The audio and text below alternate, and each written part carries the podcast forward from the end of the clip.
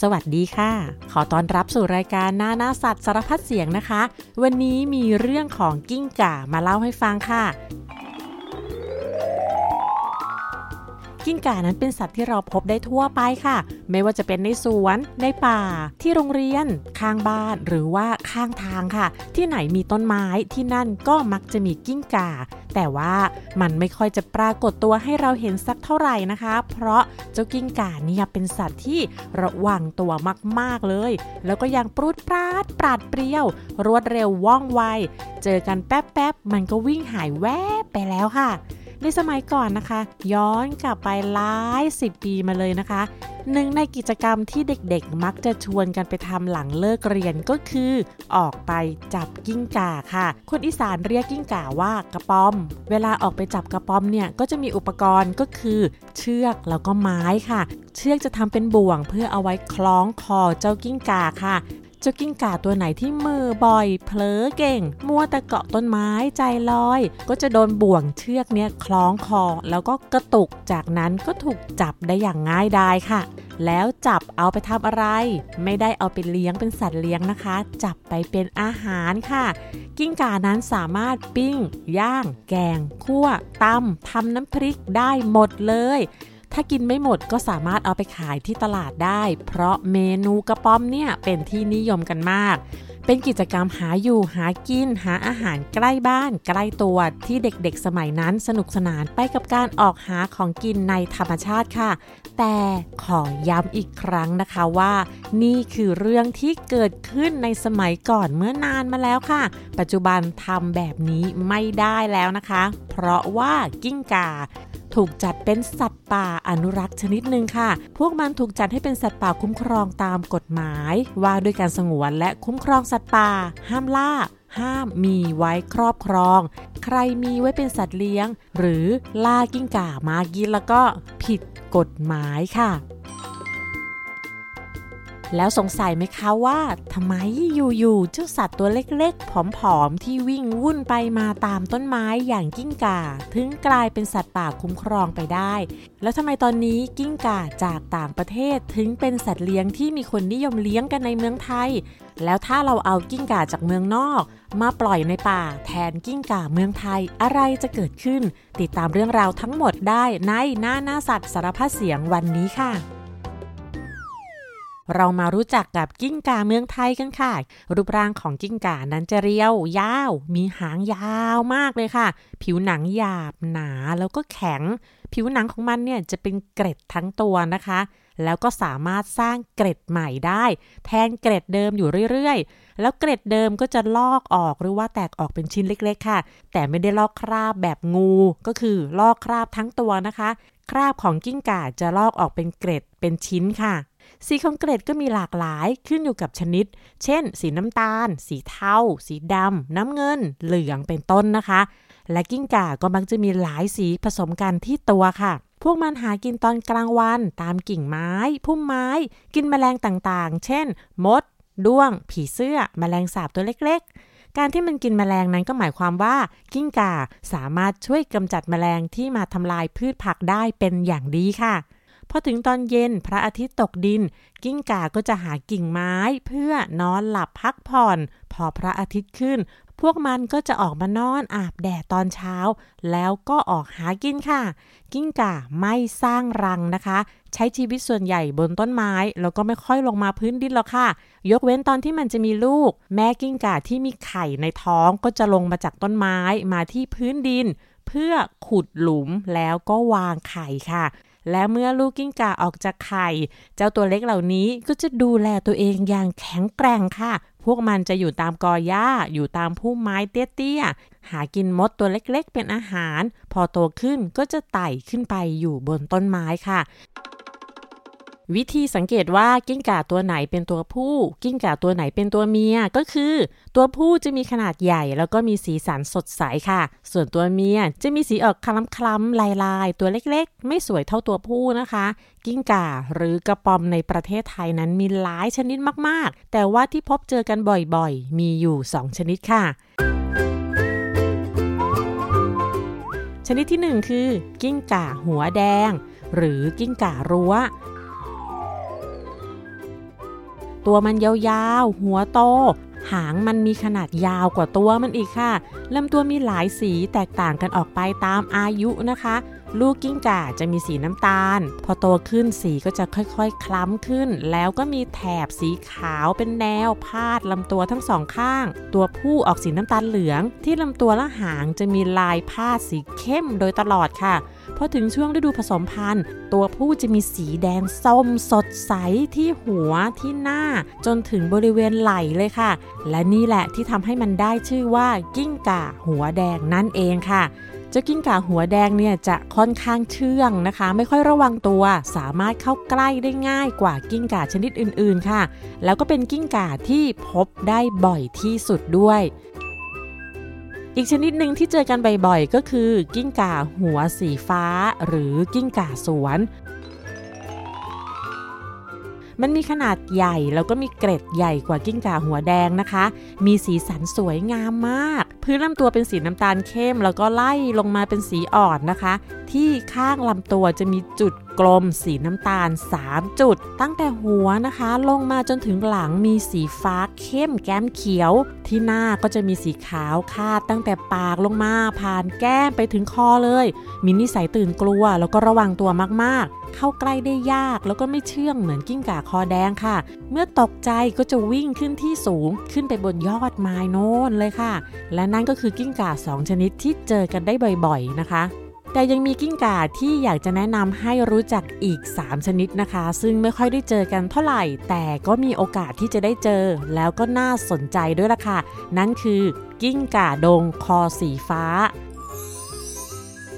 นี่เป็นกิ้งก่าที่มักจะถูกจำสลับกับกิ้งก่าหัวสีฟ้านะคะ แต่ว่าเจ้ากิ้งก่าคอฟ้านั้นหายากกว่ามากๆ ตัวผู้จะมีคอสีฟ้าหรือว่าสีน้ำเงิน มีขนาดใหญ่กว่ากิ้งก่าหัวสีฟ้าค่ะ พบได้ทั่วไปตามป่าตามสวนนะคะ เจ้ากิ้งก่าคอสีฟ้าเนี่ยมีนิสัยดุค่ะ และความดุของมันเนี่ยทำให้มันดูน่าเกรงขาม สง่างาม ที่เมืองไทยนั้นยังมีกิ้งก่าบินอีกด้วยค่ะ เป็นกิ้งก่าตัวเล็กๆนะคะ ที่มีแผ่นหนังขนาดใหญ่อยู่ข้างลำตัว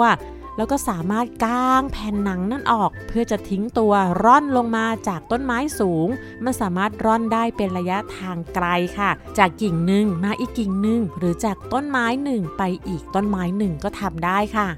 สำหรับกิ้งก่าตัวที่ใหญ่ที่สุดในเมืองไทยก็คือตะกองค่ะ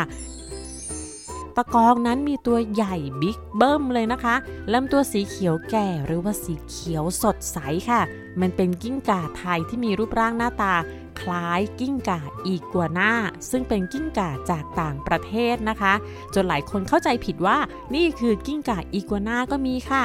ตะกองที่ยังไม่โตเต็มที่นะคะ จะมีลายบ้างจางๆ สีขาวตามลำตัวค่ะ แล้วก็จะค่อยๆหายไปเมื่อโตขึ้นเรื่อยๆ มันจะมีเหนียงสีชมพูอ่อนค่ะ เหนียงก็คือแผ่นผิวหนังที่อยู่ใต้คอนะคะ หางมีแถบลายสีดำพบได้ตามป่าดิบชื้น ใกล้แหล่งน้ำในป่าค่ะ มันชอบนอนอาบแดดอยู่ตามกิ่งไม้ริมลำธารและเมื่อตกใจนะคะ มันจะหุบขาหน้าทั้งสองไว้แนบชิดกับลำตัวเลยค่ะ แล้วก็วิ่งด้วยสองขาหลังไปหาที่ซ่อน หรือไม่ก็กระโดดลงน้ำสามารถดำน้ำได้นานหลายนาทีด้วย ฟังแล้วก็อยากเห็นนะคะ ว่าเวลาเจ้าตะกองมันวิ่งสองขาเนี่ยจะน่ารักขนาดไหน ถ้าใครอยากจะตามหาตะกองในธรรมชาตินะคะ ต้องไปแถวภาคอีสานค่ะ เช่น ที่จังหวัดนครราชสีมา เขาว่ากันว่า ที่นั่นมีแม่น้ำสายหนึ่งชื่อว่าแม่น้ำลำตะคอง ชื่อนี้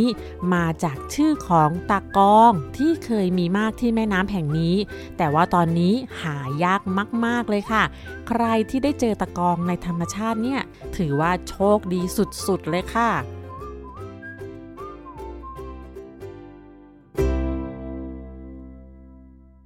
แล้วตอนนี้ก็มาถึงช่วงเวลาถามคำถามกับลุงหมอเกษตร นายสัตวแพทย์เกษตรสุเตชะนะคะคำถามที่อยากจะถามก็คือ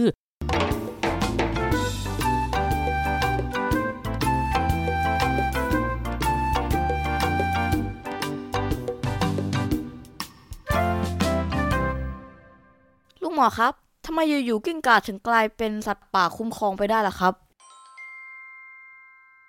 อันนี้ต้องย้อนความไปตั้งแต่สมัยปี 2500 นะครับ พุทธศักราช 2500 ตอนนั้นเนี่ยประเทศไทยเรายังไม่มีกฎหมายคุ้มครองสัตว์ป่า แล้วก็เพิ่งจบสงครามโลกครั้งที่ 2 ใหม่ ๆ มันก็ยังมีอาวุธสงครามหลงเหลืออยู่ในประเทศไทยเยอะ คนไทยก็เลยได้เรียนรู้การใช้อาวุธสงครามเนี่ยในการล่าสัตว์ป่านะครับ หลักๆก็คือกินเป็นอาหาร พอในช่วงประมาณปี 2503 ถึง 2505 พระราชบัญญัติสงวนและคุ้มครองสัตว์ป่าฉบับแรกนะครับ ซึ่งเป็นกฎหมายฉบับแรกที่ออกมาเพื่อคุ้มครองสัตว์ป่าของประเทศไทย ก็เริ่มมีผลบังคับใช้นะครับพอเริ่มประกาศกฎหมายเนี่ยเขาก็เลยจะต้องบัญญัติว่าสัตว์ป่าสงวนคือตัวอะไรบ้าง สัตว์ป่าคุ้มครองคือตัวอะไรบ้าง มันก็นำมาซึ่งว่าเหล่านักวิทยาศาสตร์ นักสัตวศาสตร์ในประเทศไทย ก็เลยจะต้องไปนำรายชื่อของสัตว์พื้นถิ่น นะครับสัตว์พื้นถิ่นที่พบในประเทศไทยมาบรรจุไว้ในรายชื่อแนบท้าย พระราชบัญญัติสงวนและคุ้มครองสัตว์ป่า ซึ่งกิ้งก่าที่เราเห็นอยู่ใกล้ ๆ บ้าน ก็จึงถูกนำมาใส่ไว้ในบัญชีแนบท้ายกฎหมายฉบับนี้ ซึ่งความจริงกิ้งก่าเนี่ยมันก็เป็นหนึ่งใน สัตว์รอบบ้านที่คนไทยกินเป็นอาหารมาเป็นเวลานานแล้วนะครับ เพียงแต่ว่าเราไม่ได้ทำถึงขั้นส่งออกไปนอกประเทศ หรือว่าหาจากจังหวัดหนึ่งไปขายอีกจังหวัดหนึ่งส่วนใหญ่ก็คือหากินอยู่แถวบ้าน มันก็ยังเพียงพอที่จะทำให้กิ้งก่ายังได้สืบพันธุ์ออกลูกสร้างลูกกิ้งก่า แล้วก็จำนวนประชากรกิ้งก่าที่อยู่รอบๆบบ้านของคนไทยก็เลยลดลงอยังไม่มากเมื่อเทียบกับในอดีต ทีนี้พอการเวลาผ่านมาตั้งแต่ปี 2503 จนถึง 2566 มันก็ 63 ปีแล้วเนาะ เราก็พบว่ากิ้งก่าที่อยู่รอบบ้านเราเนี่ย มันยังมีอยู่นะครับ แต่เมื่อถ้าไปถามรุ่นพ่อรุ่นแม่ รุ่นปู่รุ่นย่าเนี่ย ก็จะพบว่า โอ้ มันลดลงนะครับ ซึ่งอันนี้คือประโยชน์ของกฎหมายคุ้มครองสัตว์ป่าในประเทศไทย อย่างน้อยมีกฎหมายนี้ก็ป้องกันไม่ให้คนไปล่า เกินกว่าที่ธรรมชาติจะสามารถผลิตขึ้นมาได้ การมีกิ้งก่าอยู่ในกฎหมาย คุ้มครองสัตว์ป่า จึงเป็นเรื่องที่ดีนะครับ แล้วก็ช่วยคุ้มครองให้กิ้งก่ายังอยู่คู่กับประเทศไทยต่อไปครับ Okay. แล้วทำไมต้องเลี้ยงกิ้งก่าต่างประเทศ ไม่เลี้ยงกิ้งก่าไทยเป็นสัตว์เลี้ยงล่ะครับพระราชบัญญัติสงวนและคุ้มครองสัตว์ป่า มันระบุเอาไว้ชัดเจนว่า ห้ามครอบครอง สัตว์ป่าสงวนและสัตว์ป่าคุ้มครอง ซึ่งกิ้งก่า สายพันธุ์พื้นเมืองของประเทศไทยเนี่ยล้วนแล้วแต่เป็นสัตว์ป่าคุ้มครอง แปลว่าเราไม่สามารถครอบครองกิ้งก่าได้เพื่อเป็นสัตว์เลี้ยง แต่ความอยากเลี้ยงสัตว์ของคนไทยมันก็มีถูกไหมครับ เมื่อ 40 ปีก่อน ก็เริ่มนำเข้ากิ้งก่าอีกัวน่าเขียวจากประเทศทางทวีปอเมริกาใต้ แล้วก็นำมาเลี้ยงในประเทศไทย ก็ได้รับความนิยมอยู่ประมาณ 10 ปี หลังจากนั้นความนิยมก็เริ่มลดลงไปเรื่อย ก็เริ่มมีผลิตภัณฑ์ใหม่ออกมา อย่างเช่น แต่เดิมมันเป็นสีเขียว ในปัจจุบันก็สามารถเพาะพันธุ์ให้มันเป็นสีฟ้า สีเหลือง สีขาวได้นะครับ แต่ก็ต้องยอมรับว่ามีกิ้งก่าอีกัวน่าเขียว หลุดออกไปจากกรงเลี้ยง แล้วก็ไปอาศัยอยู่ตามสวนสัตว์ ไปอาศัยอยู่ตามพื้นที่ธรรมชาติของไทย ซึ่งก็เป็นหนึ่งในภัยคุกคาม ต่อสัตว์พื้นเมืองของไทย โดยเฉพาะกิ้งก่าเหตุผล เพราะว่ากิ้งก่าในประเทศไทยเนี่ย โดยปกติมันก็ตัวประมาณเท่านิ้วโป้งผู้ใหญ่ประมาณนี้นะครับ แต่กิ้งก่าอีกัวน่าเขียวจากอเมริกาใต้เนี่ยมันใหญ่ได้ประมาณต้นแขนของผู้ชายเลยนะครับ แล้วมันก็กินกิ้งก่าตัวอื่นเป็นอาหารด้วย ซึ่งก็ถือว่าสัตว์เลี้ยงที่เราเอามาเลี้ยงแต่สมัยก่อนเนี่ย ตอนนี้ในปัจจุบันเนี่ยความนิยมลดลง แล้วก็กลับมาเป็นภัยคุกคาม ต่อกิ้งก่าพื้นเมืองของประเทศไทยแล้วครับ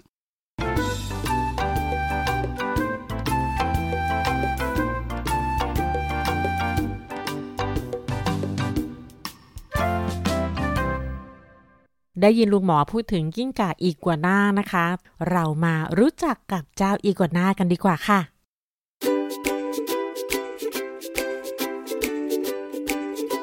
อีกัวน่านั้นเป็นกิ้งก่าตัวโต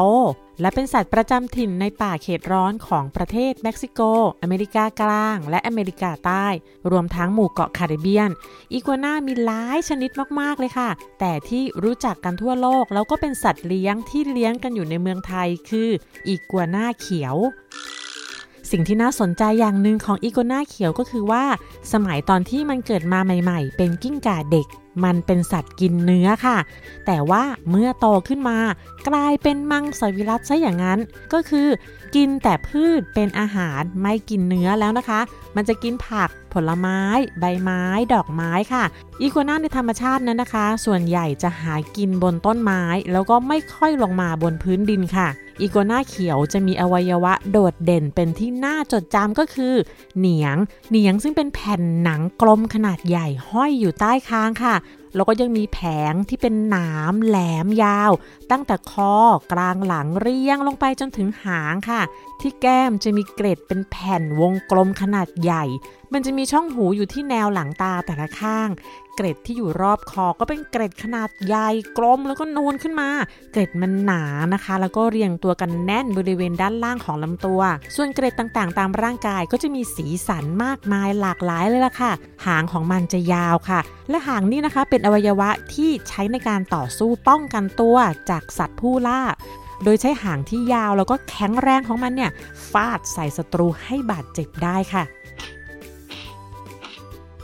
และหางก็สามารถสะบัดให้หลุดออกจากตัวได้ แล้วก็ยังงอกใหม่ได้เหมือนหางจิ้งจกเลยนะคะ นั่นก็เพื่อให้มันหนีได้เร็วขึ้นค่ะ อีโกนาเขียวนั้นสามารถปรับตัวให้อยู่กับป่าได้หลายประเภทเลยนะคะ ไม่ว่าจะเป็นป่าที่มีต้นไม้หนานแน่น หรือว่าป่าที่มีต้นไม้น้อยๆ มันก็อยู่ได้ค่ะ โดยเลือกที่จะอยู่บนยอดของต้นไม้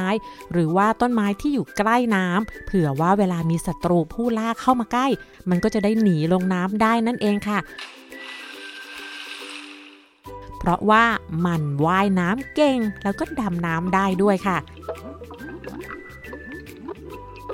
ชีวิตของอีกัวน่านั้นก็ไม่ได้แตกต่างจากกิ้งก่าบ้านเราเท่าไหร่นะคะ นั่นก็คือช่วงวัยเด็กก็จะอยู่ตามซุ้มทุ่มพุ่มไม้หรือว่ากิ่งไม้ต่ำๆพอโตขึ้นก็จะไต่ขึ้นไปอยู่สูงขึ้นสูงขึ้น แล้วก็ลงมาที่พื้นเพื่อวางไข่บนพื้นดินค่ะอีกัวน่าเขียวมีอายุยืนมาก สามารถอยู่ได้นานถึง 20 ปีค่ะ แล้วตัวมันก็โตมาก ความยาววัดตั้งแต่จมูกถึงปลายหางเนี่ยยาวได้มากกว่า 100เซนติเมตรเลยละค่ะ พวกมันชอบแสงแดดแล้วก็อากาศที่อบอุ่น และเมื่อโตขึ้นก็จะค่อยๆ ลอกคราบไปเรื่อยๆ ตลอดชีวิตนะคะ ตอนเด็กๆจะลอกคราบปีละหลายครั้ง แต่เมื่อโตเต็มที่ก็จะลอกคราบเพียงปีละครั้งเท่านั้นเองค่ะอีกัวน่ามีดวงตาพิเศษ เรียกว่าดวงตาที่ 3 ด้วยค่ะ แต่ว่าไม่ใช่ตาที่แบบมีลูกตาเอาไว้จ้องมองนู่นนี่นั่นนะคะ เป็นอวัยวะรับแสงที่อยู่บนหัว ซึ่งอวัยวะเนี่ยสามารถช่วยให้อีกัวน่าตรวจจับการเคลื่อนไหวด้านบนได้ เช่น ถ้ามีนักล่าอย่างเช่น นกเหยี่ยวมาด้านบน มันก็จะรับรู้ด้วยอวัยวะที่อยู่บนหัวนี่แหละค่ะ ซึ่งก็เปรียบเทียบเหมือนกับตาพิเศษ หรือว่าดวงตาที่ 3 นะคะทำให้มันสามารถหนีไปได้ก่อนที่จะถูกล่าค่ะตาพิเศษตรงนี้เนี่ยสามารถมีในกิ้งก่าสายพันธุ์อื่น ๆ อีกหลายชนิดเลยค่ะ รวมทั้งปลาบางชนิดก็มีค่ะ ถึงแม้ว่ากิ้งก่าอีกัวน่านั้นไม่ส่งเสียงในการสื่อสารพูดคุย แต่พวกมันสามารถสื่อสารด้วยการพังกศีรษะ แล้วก็การเคลื่อนไหวของแผ่นหนังใต้คอ ที่เรียกว่าเหนียงค่ะ อีกัวน่านั้นจะกางเหนียงออกเพื่อทักทาย และอีกัวน่าตัวผู้ก็จะกางเหนียงเพื่อให้ตัวเมียประทับใจ เพราะนั่นเป็นท่าที่หล่อแล้วก็เท่ที่สุดของอีกัวน่าค่ะ และเมื่อตกลงปลงใจกันแล้วเนี่ย มันก็จะส่งสัญญาณโดยการพองกหัวขึ้นลงช้าๆ ให้กันและกันค่ะ การพองกหัวถ้าเผื่อทำอย่างรวดเร็ว ไม่ว่าจะพองกหัวขึ้นลง หรือว่าไปด้านซ้ายด้านขวา นั่นเป็นสัญญาณว่ามันกำลังอารมณ์เสียแล้วก็งุดหงิด แต่ถ้าสะบัดหัวไปมาอย่างรวดเร็ว นั่นก็เป็นสัญญาณว่ากำลังโกรธมาก ถ้าใครเจออีกัวน่ากำลังสะบัดหัวไปมาอย่างรวดเร็ว ไม่ควรเข้าใกล้ค่ะ เพราะอาจจะโดนหางยาวๆของมันฟาดใส่ได้ค่ะ เพราะฉะนั้นการไม่พูดไม่ได้แปลว่าสื่อสารไม่ได้ พวกมันสามารถมีภาษาท่าทางต่างๆ ในการสื่อสารซึ่งกันและกันค่ะสำหรับใครที่อยากเลี้ยงอีกัวน่าอยากจะสัมผัสกับอีกัวน่าต้องรับรู้ก่อนนะคะว่า พวกมันมีแบคทีเรียอยู่มากมายที่ตัวของมันค่ะ ไม่ใช่แค่อีกัวน่านะคะ กิ้งก่าอื่นๆ รวมทั้งเต่า งู แล้วก็สัตว์เลื้อยคลานทุกชนิด อาจจะมีแบคทีเรียที่เป็นเชื้อโรคในระบบทางเดินอาหารค่ะ โดยปกติแล้วเนี่ยแบคทีเรียนี้จะไม่เป็นอันตรายต่อพวกมันแต่อย่างไร แบคทีเรียจะเข้าไปในอึของกิ้งก่า แล้วเมื่อมันอึออกมาก็จะกลายเป็นแหล่งสะสมเชื้อโรค แบคทีเรียนี้ก็สามารถติดอยู่ตามตัวตามผิวหนังได้ และเมื่อคนหรือว่าสัตว์เลี้ยงอื่น ๆ ไปสัมผัส แล้วก็อาจจะเอามือที่ปนเปื้อนนั้นเข้าปาก และนั่นแหละค่ะ เชื้อแบคทีเรียก็จะเข้าไปในร่างกายของเราทำให้ท้องไส้ปั้นป่วนอย่างรุนแรง ปวดท้อง ท้องเสียอาเจียน แล้วก็สามารถติดเชื้อในกระแสเลือดได้นะคะ และสำหรับคนที่ร่างกายไม่แข็งแรง เช่น เป็นผู้ป่วย เป็นเด็ก เป็นคนแก่ แล้วก็อาจจะถึงขั้นเสียชีวิตได้เลยก็เป็นไปได้ค่ะ ได้เวลานิทานแล้วค่ะ นิทานวันนี้เป็นนิทานชาดกนิทานชาดกก็คือ นิทานที่เล่าเรื่องราวของพระพุทธเจ้าสมัยก่อนที่ยังเป็นพระโพธิสัตว์ หมายถึงยังไม่ได้เกิดมาเป็นพระพุทธเจ้านะคะ ตอนที่เป็นพระโพธิสัตว์เนี่ย ก็เกิดมาเป็นคนบ้าง เป็นสัตว์บ้าง แต่ไม่ว่าจะเกิดมาเป็นอะไรในทุกทุกชาตินั้นก็จะมีความพยายามในการทำความดี ซึ่งนิทานชาดกนั้นมีเป็นร้อยเรื่องเลยนะคะ และนิทานชาดกที่จะมาเล่าให้ฟังในวันนี้มีชื่อเรื่องว่า โคทชาดก กิ้งก่าเพื่อนรัก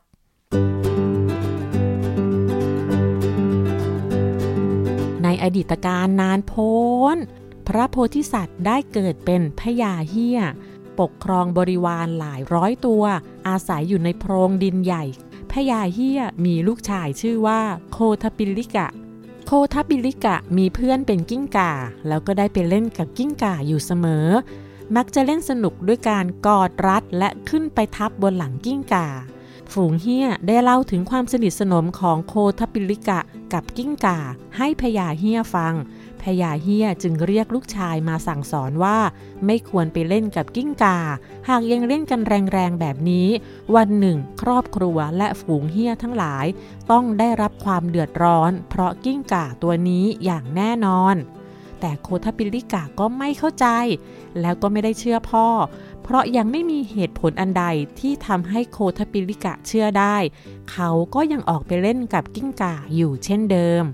พญาเฮียเห็นดังนั้นก็คิดว่าคงจะห้ามลูกไม่ได้แล้วล่ะ ดังนั้นเราจึงต้องหาทางป้องกันฝูงเฮียและครอบครัวไว้ก่อนดีกว่า จากนั้นก็ให้บรรดาฝูงช่วยกันทำทางออกจากโพรงไว้อีกหนึ่งทาง เป็นทางลับที่ไม่มีใครข้างนอกหรือสัตว์อื่นๆ มองเห็นเวลาผ่านไปโคทปิลิกะก็มีร่างกายใหญ่โตขึ้นเรื่อยๆ ในขณะที่กิ้งก่ายังตัวเท่าเดิม และเขาก็ยังเล่นกันเหมือนตอนเด็กๆ ด้วยการโทมทับกิ้งก่าอยู่เสมอ กิ้งก่าเริ่มรู้สึกทนไม่ไหว เขารู้สึกอึดอัดเหมือนโดนภูเขาหล่นทับ และก็คิดว่าหากโดนทับแบบนี้แล้วก็สักวันหนึ่ง เขาจะต้องตายแน่ๆ ดังนั้นกิ้งก่าจึงคิดที่จะกำจัดเหี้ยให้สิ้นซาก วันหนึ่งในฤดูแล้ง มีฝนหลงฤดูตกลงมา ฝูงแมลงเม่าพากันบินออกมาจากจอมปลวก ฝูงเหี้ยก็พากันออกมากินแมลงเม่าใกล้กับโพรงของมัน วันนั้นมีนายพรานเข้ามาในป่า เขามีหมามาด้วย กิ้งก่าเห็นแล้วจึงถามนายพรานว่า ท่านเข้ามาในป่าทำไมหรือนายพรานนายพรานตอบว่าเราออกมาล่าฝูงเหี้ยกิ้งก่าได้ยินดังนั้นก็เลยบอกว่า ฉันรู้จักที่อยู่ของเหี้ยมันอยู่รวมกันเป็นร้อยตัว ฉันจะพาท่านไปที่นั่น นายพรานจึงตามกิ้งก่าไป และเมื่อเฮียได้ยินเสียงคนเดินมา พวกมันทั้งหมดก็รีบวิ่งเข้าไปหลบในโพรง เมื่อกิ้งก่าพานายพรานไปยังที่อยู่ของเฮียและบอกว่า โพรงนี้มีทางออกสามทาง ท่านจุดไฟตรงปากโพรงที่หนึ่งเฮียจะไม่ออกทางนี้ เพราะมีไฟ แล้วให้หมาของท่านไปรอที่โพรงสอง ส่วนตัวท่านไปรอที่โพรงสามเมื่อฝูงเฮียสำลักควันไฟ มันจะวิ่งออกมา ท่านกับหมาก็คอยดักจับอยู่ที่ปากโพรงนี่แหละ กิ้งก่าพูดจบมันก็ไปนอนรอดูความสำเร็จของมันบนยอดไม้ เหตุการณ์เป็นไปตามที่กิ้งก่าบอก เมื่อฝูงเฮียสำลักควัน มันก็พากันวิ่งหนีออกมาจากโพรง เมื่อออกโพรงที่สองก็โดนหมากัด และถ้าออกโพรงที่สามก็โดนในพรานใช้ไม้ตีเฮียที่เหลือทั้งหมดจึงสับสนอลหมานไม่รู้ว่าจะไปทางไหน ควันไฟก็เข้ามาในโพรงเรื่อยๆ จนสำลัก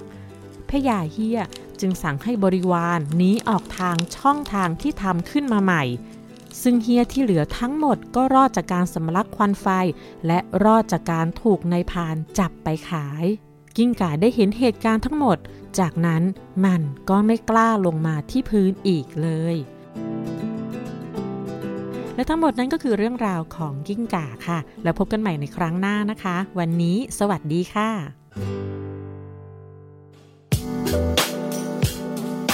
ติดตามรายการทางเว็บไซต์และแอปพลิเคชันของไทย PBS Podcast Spotify SoundCloud Google Podcast Apple Podcast และ YouTube Channel Thai PBS Podcast Thai PBS Podcast. View the world via the voice.